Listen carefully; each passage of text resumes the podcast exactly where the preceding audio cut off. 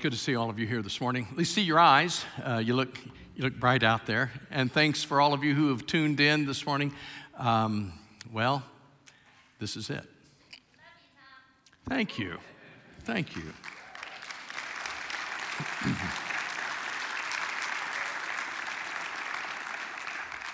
Thank you. Had someone told me that I would be here at this congregation for 40 years, I would not have believed them. And had somebody told me that I would arrive at this moment so quickly, I would not have believed them either. Over the years, I've wondered what this moment might feel like. Even this week leading up to today, my mind has been all over the place, and it's difficult to put my feelings into words. There is a sense of relief that the responsibility of such a grand endeavor has been lifted from my shoulders. I'm reminded of the preacher who every afternoon at four o'clock left his office, walked down to the train yard, and watched the 415 freight go through town the train master watched this happen over a period of weeks and got a little bit suspicious. And so finally went up to the preacher and he says, All right, what's going on, preacher? And he said, oh, oh, there's nothing going on. He said, I just like to come down and watch the train go through town because it's the only thing I don't have to push to keep it going. Sometimes you feel that way when you're in ministry. And I'm very aware that this isn't my church. This is not your church. It's the Lord's church. But he has always partnered with people to carry out his work, and I have felt a deep sense of responsibility for my end of that partnership. Today, my shoulders feel a bit lighter, but my heart feels a bit heavier. Despite the stress of Sunday mornings, uh, I have counted it a privilege to preach God's word. And while I will still preach, the setting will likely be different every time. You see, it is relationship that brings joy to ministry. I know your faces. I know where you sit. I know when you sleep. but it is that relational piece that I will miss most. That's the hardest part of stepping away from this role. And with few exceptions, Elsie and I have been here longer than you. I've had the privilege of baptizing many of you and watching you grow in your walk of faith. I've had the joy of marrying you, celebrating the children who came along in due time, and then marrying your sons and your daughters. I've shared tears with many of you as we've stood by the graveside of those loved ones we did not want to lose. And I've said before, I thought that with the passing of time, those funerals would become easier, but quite the opposite is true they have become more tender with the passing of time. I will miss your smiles. I will miss your kind words. I will miss your laughter. God bless you. You laughed at every one of my lousy jokes. And I will be forever grateful. now my poor family has to listen to them over and over and over again. I've played something else over and over again in my mind in anticipation of this day. What is it that I'm going to say? For years, I've commented on tough or disappointing moments in ministry. I said, that one's going into my last sermon. Uh, but here's the truth. Funny thing happened on the way to this sermon. I have forgotten most of those moments. They just don't matter any longer. They're, they're not important anymore. When General Douglas MacArthur addressed the cadets at West Point one last time in 1962, he said this in the opening paragraphs of his speech Duty, honor, country. Those three hallowed words reverently dictate what you want to be, what you can be, what you will be. They are your rallying point to build courage when courage seems to fail, to regain faith when there seems little cause for faith, to create hope when hope becomes forlorn. After wrestling with this message, I want to leave with you. I pray that my thoughts today will dictate what you want to be, what you can be, what you will be in Jesus Christ. That they become your rallying point to build courage when courage seems to fail, to regain faith when there seems little cause for faith, to create hope when hopelessness attacks your spiritual journey. I look back to our first Sunday, four, oh, nearly 40 years ago. The service didn't look, sound, or feel like this one today. The pianist had just had wrist surgery, so she sort of played that morning. The church organ that we had had been struck by lightning and it was worthless. It, we, we stumbled through that first worship service, but everyone was excited. This congregation through the years has gone through multiple changes in four decades. A fire, a relocation, five building programs, all debts paid, and three different campuses. Additionally, technology has changed so much in what we do. I never dreamed 40 years ago that we would someday be live streaming worship services. I mean, the internet wasn't even a part of what we did back then. And, and if we did live stream, I, the idea that somebody halfway around the globe would be watching or would even want to watch was beyond the scope of my imagination. It honestly still is. So I am utterly amazed at where we are today compared to where we started. Today, our service doesn't look, sound, or feel like that first one. But I'm here to tell you there are some values. There are some values from those moments that must remain constant today and for every new tomorrow in the life of this congregation. And I want to leave you with four. Be grateful. Be grateful. I am ever so grateful for you. It has been my great joy to work in a positive congregational environment. Most guys I know don't have the privilege that I've had of working with a congregation that has been so uplifting. I am ever so grateful for our team of elders and staff with whom I've had the privilege of sharing in ministry.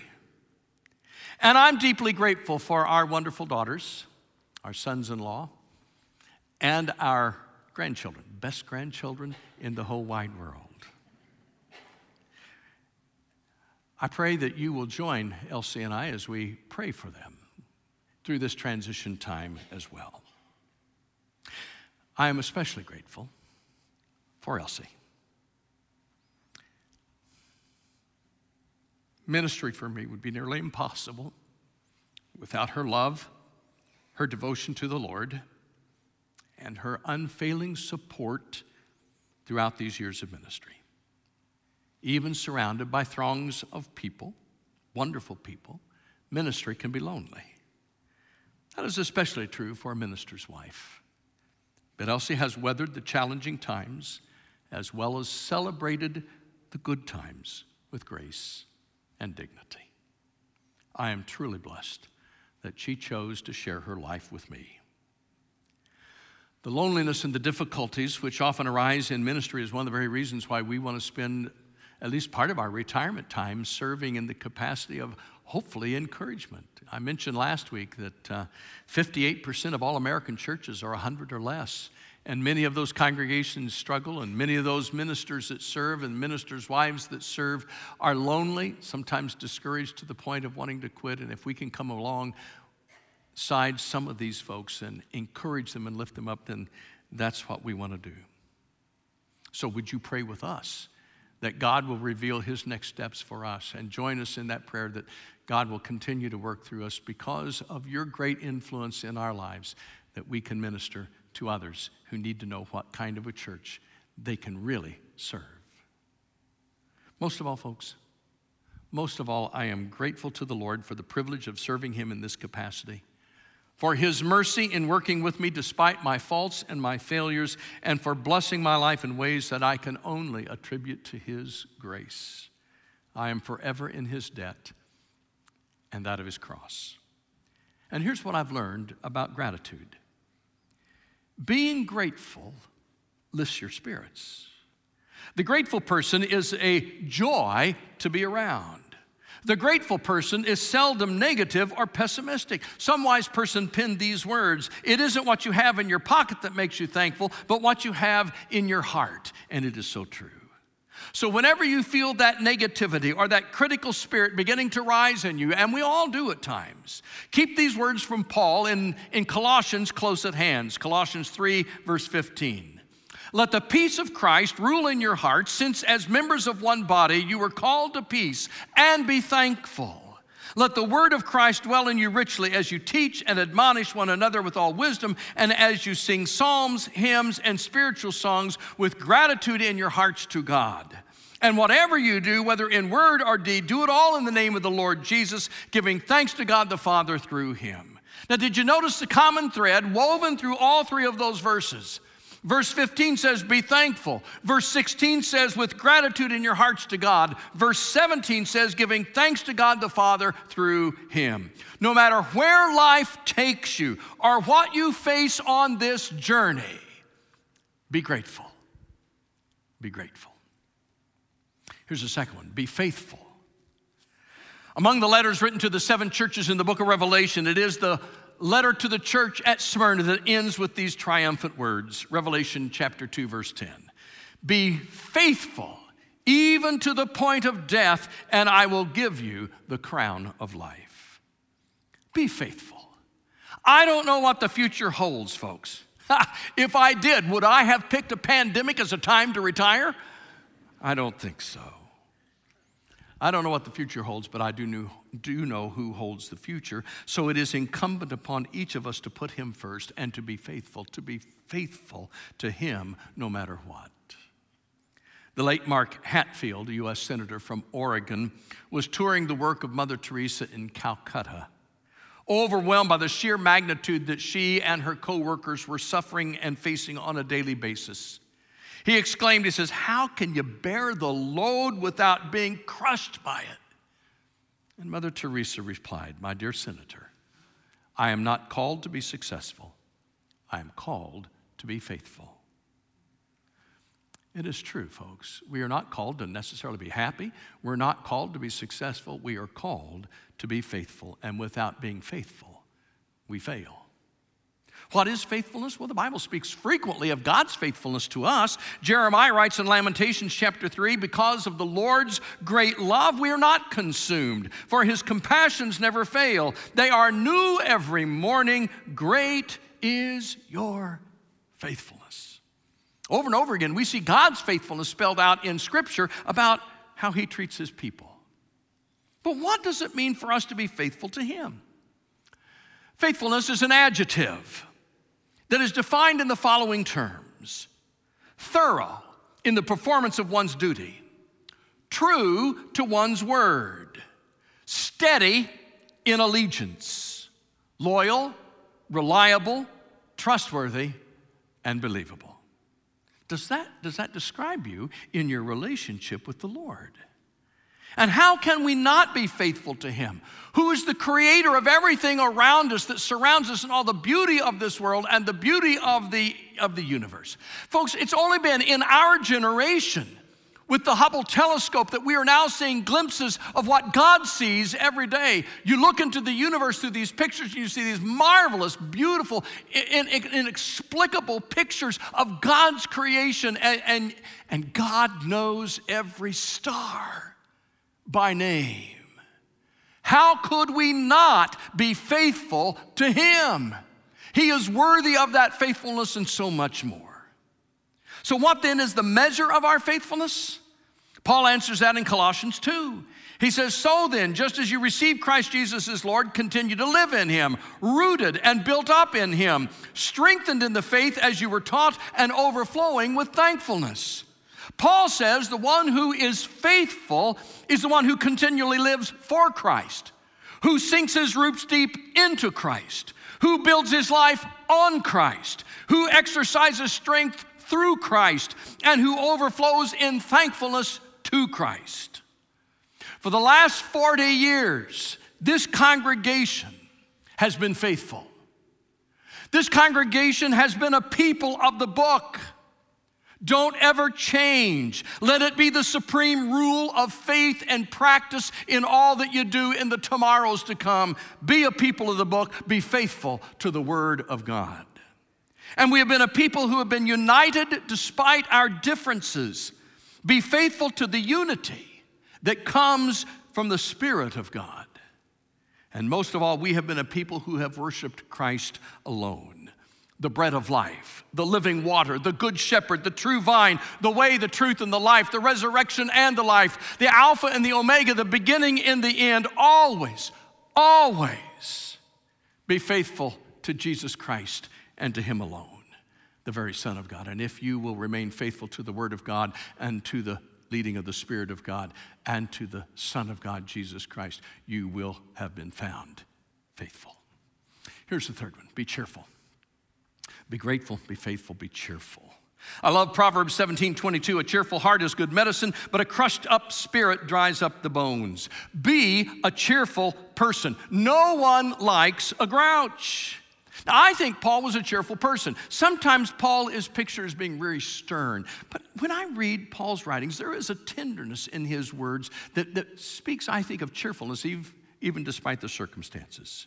These words in Colossians chapter 2, Paul says, I want you to know how much I'm struggling for you and for those in Laodicea and for all who have not met me personally. My purpose, my purpose is that they may be encouraged in heart and united in love. Paul says, I'm struggling. It's an athlete's word that means you're straining every muscle to win. Paul agonized so that the people, the people in the church would know that they could be encouraged in heart and united in love. Now, I don't know about you, but that's pretty cheerful. That's cheerful inspiration. And you say, well, how can I cheerfully inspire other people? Well, may I suggest you start with the one another's of Scripture? These are, I don't know when the last time is that you started reading in the New Testament the one another's, but they are so powerful. Let me just read a part of the list. Love one another deeply from the heart. That happens about 10 times in Scripture. Be devoted to one another. Honor one another. Live in harmony with one another. Don't pass judgment on one another. Accept one another. Instruct one another. Greet one another. Serve one another. Be patient with one another. Bear with one another. Be kind and compassionate to one another. Submit to one another. Forgive one another encourage one another, admonish one another, don't hate one another, spur one another on to good works, be humble toward one another, be hospitable to one another. Oh, folks, if, if we could just do that, if we could live out the one another's of Scripture, we would be a cheerful person and we would create a cheerful environment in which to spread the gospel of Jesus Christ. Now, if, if you've struggled with being cheerful, if you say, Well, I've spent most of my life as a grump, how do I, how do I change? Well, can I give you a couple keys on how to develop that cheerfulness? Because I think God wants us to be cheerful people. And the first one is encourage others. One of the first people I hope to meet in heaven is Joseph. No, not, not Joseph, the earthly father of Jesus, although I do really want to meet him. And no, not Joseph the Old Testament. Eh, and I really want to meet Joseph of the Old Testament. He's one of my heroes of the faith. But one of the guys I want to meet early on is the, is the Joseph that we are introduced to once by his given name, Joseph. And the next 34 times we're introduced to him, it's by his nickname Barnabas, son of encouragement. There are all kinds of verses about Barnabas, but this is one in Acts 11 is a nice snapshot. When he, that is Barnabas, arrived and he saw the evidence of the grace of God, he was glad. There's that cheerfulness. He was cheerful. And he encouraged them all to remain true to the Lord with all their hearts. He builds up. What an uplifting character. Barnabas was a preacher, he was a mentor, he was a church builder. When Saul of Tarsus was converted, you'd have thought Saul had COVID 19 as much as everybody stayed away from him.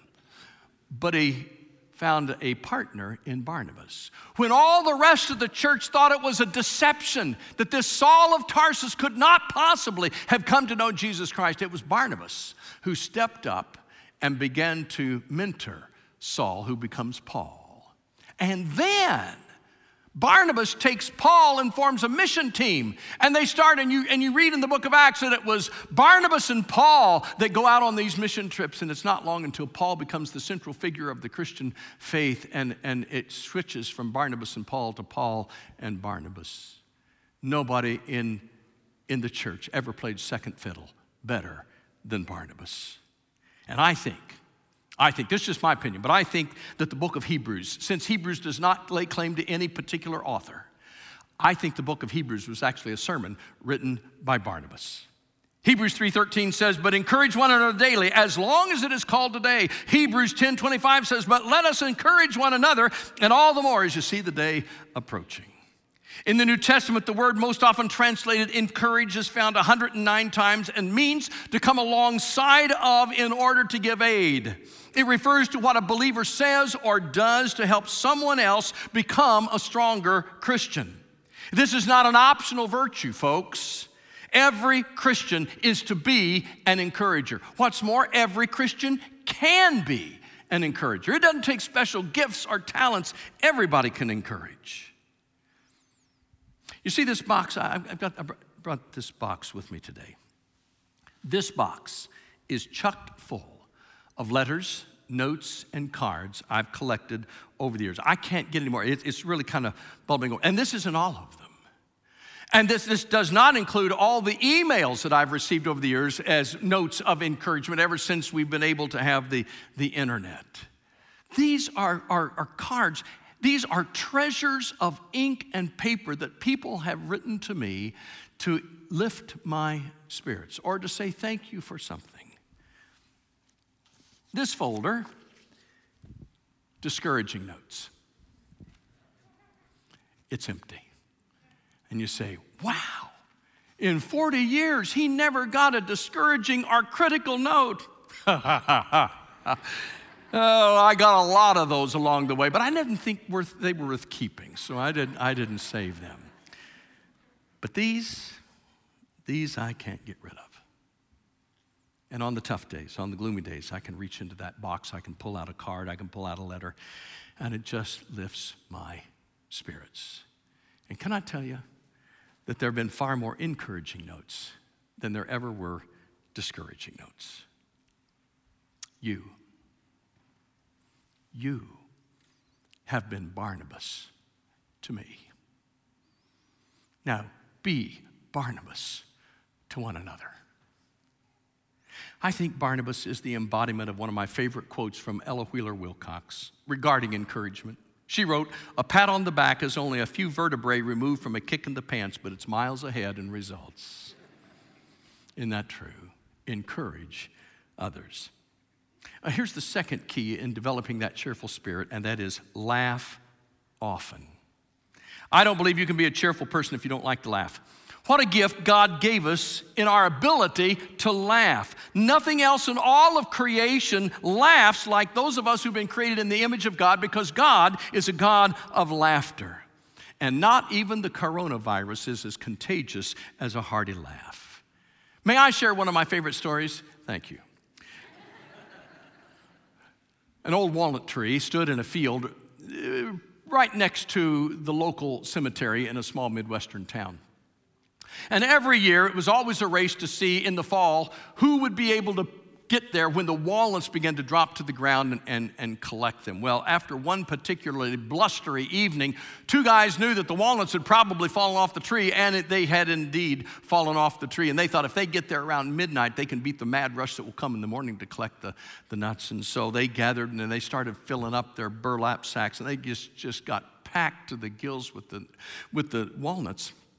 Well, about that time, about midnight, uh, the siren fall, uh, sound went off at the local factory saying that the night shift was over. Well, people started pouring out of the building, as they always did. And, and one man always walked through that field in between the wall of the cemetery and the old walnut tree. It was a shortcut to his way home, and they saw him coming through the field. And so these guys, knowing they didn't want to get caught or seen, hopped over the wall into the cemetery, and they stayed right there by the wall. On their way over, however, Two of their prized walnuts fell out of their bag and, and stayed on that side. They paused, they looked at each other, thought, should we go back and get it? And they decided, no, we'll, we'll just get those two nuts afterwards. So they got on the other side. Well, as the man from the factory on his way home approaches the cemetery, he, he hears what he's not used to hearing, and that is talking, words.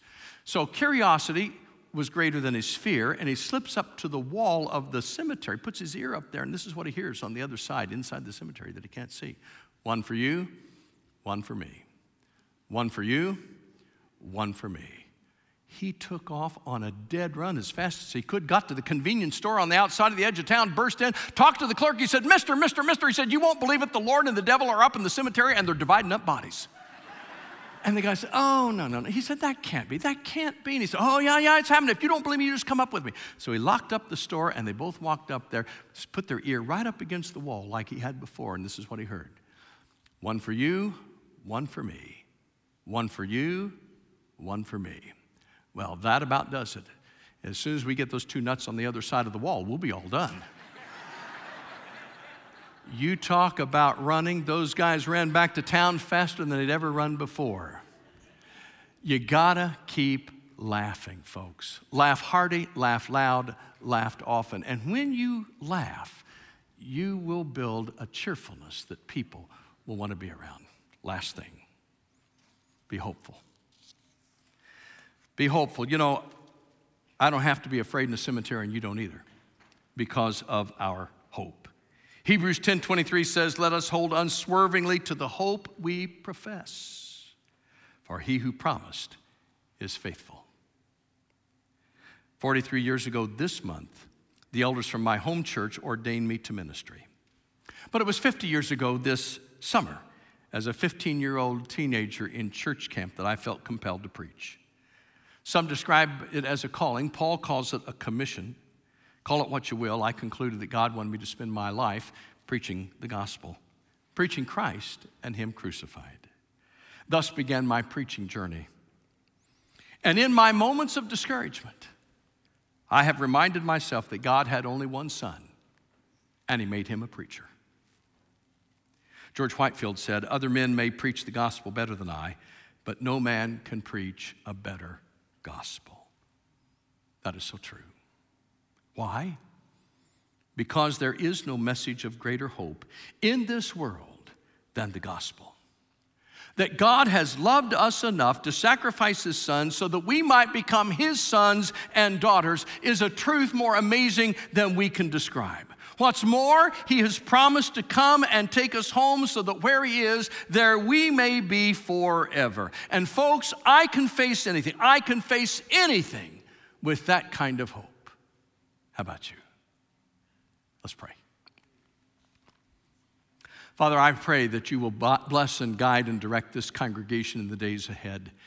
That as they have been in the past, they will be in the future a congregation of grateful hearts, faithful lives, cheerful voices, and hopeful minds. Father, thank you for the fact that we have something greater than we can even begin to put into words, and that is a hope in what Jesus Christ is going to do that He will come and take us home. To that end and to that day, Lord, we wait, hopefully. Through Jesus Christ our Lord, we pray. Amen.